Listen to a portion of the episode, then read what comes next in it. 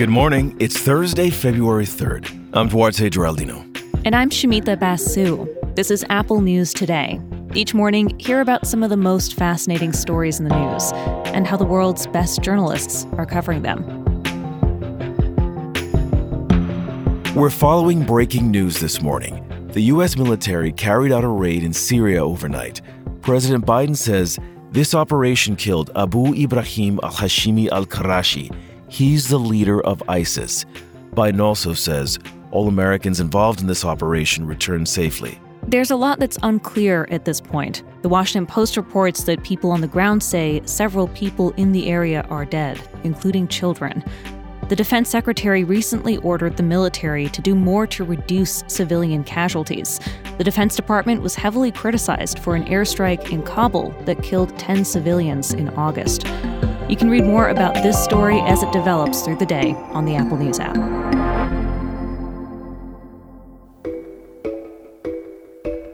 We've talked on the show before about how teachers are leaving the classroom in waves. Literally, hundreds of thousands of educators have been resigning. A combination of low pay, burnout, and the stress of the pandemic, all of it just drove a lot of people to leave the classroom. A Wall Street Journal story goes a step further than the headline about people leaving and answers the question where are all these teachers going? The journal's careers reporter found former teachers are in high demand in this tight labor market. Educators are getting new jobs with better pay, flexible hours, and better work conditions. Companies are snapping them up to work in all kinds of fields like sales, technology, and consulting. Recruiters are saying teachers have skills that are important for a lot of jobs. They're good communicators, handle stress well, and they know how to multitask. LinkedIn data shows people moving from the classroom to become software engineers, instructional coaches, and behavioral health technicians. One kindergarten teacher told the journal she knew it was time for a change when she had trouble getting out of her car each morning to get into the classroom. She wanted a job where she could work from home some of the time and see her daughter more. She taught herself graphic design skills, and when a job opened up, she went for it. She now gets to work from home three days a week. She even got a raise, but she says she would have taken a pay cut to leave teaching. She said, My happiness was worth more.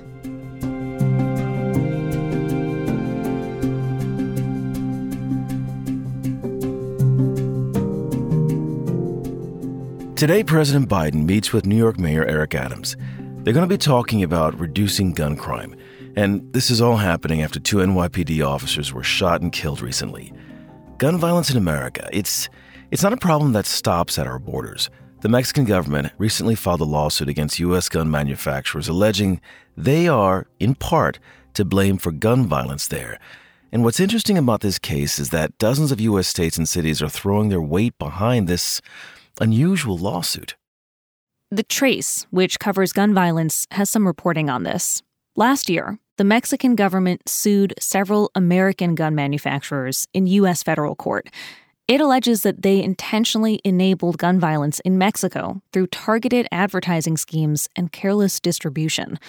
More than 140,000 people have been killed by guns in Mexico since 2015. The gun companies named in the lawsuit either didn't respond or declined to comment to the trace. U.S. states, cities, gun violence prevention groups, this week they all filed briefs supporting Mexico's lawsuit. The thing to understand about this case is since 2005, a special kind of legal immunity has protected the American gun industry from most litigation. It prohibits suits brought by the criminal or unlawful misuse of a gun. U.S. gun makers have argued this suit should be dismissed on those grounds. But according to Mexico, what's happening is a violation of foreign law, and the immunity, it shouldn't apply here. Another way to look at this story is gun makers have powerful protection against lawsuits. And many of the industry's American critics think this Mexican lawsuit may be a way to challenge that protection.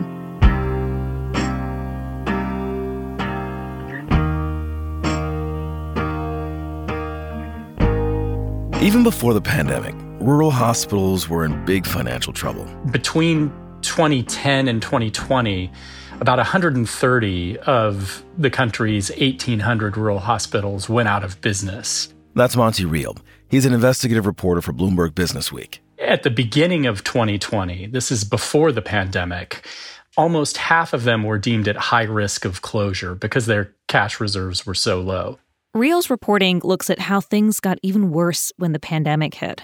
He focuses on the Mississippi Delta to see how COVID has made things especially difficult for rural hospitals. As the number of patients in ICUs exploded, hospitals had to cut back on elective surgeries.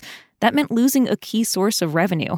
And high demand for nurses meant hospitals had to pay more to have enough staff.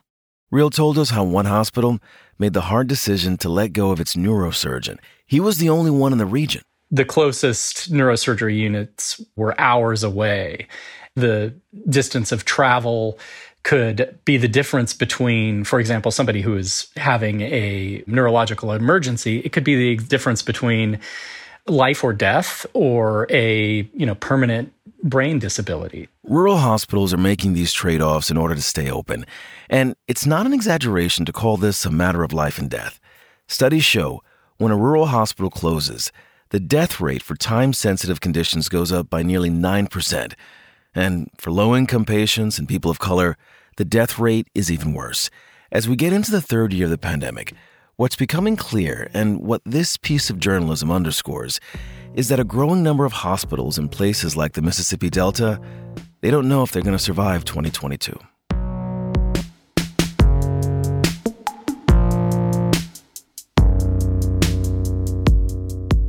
Think about the difference between packing for a summer trip, you know, t shirts, flip flops, and packing for a winter trip, big, bulky sweaters and boots.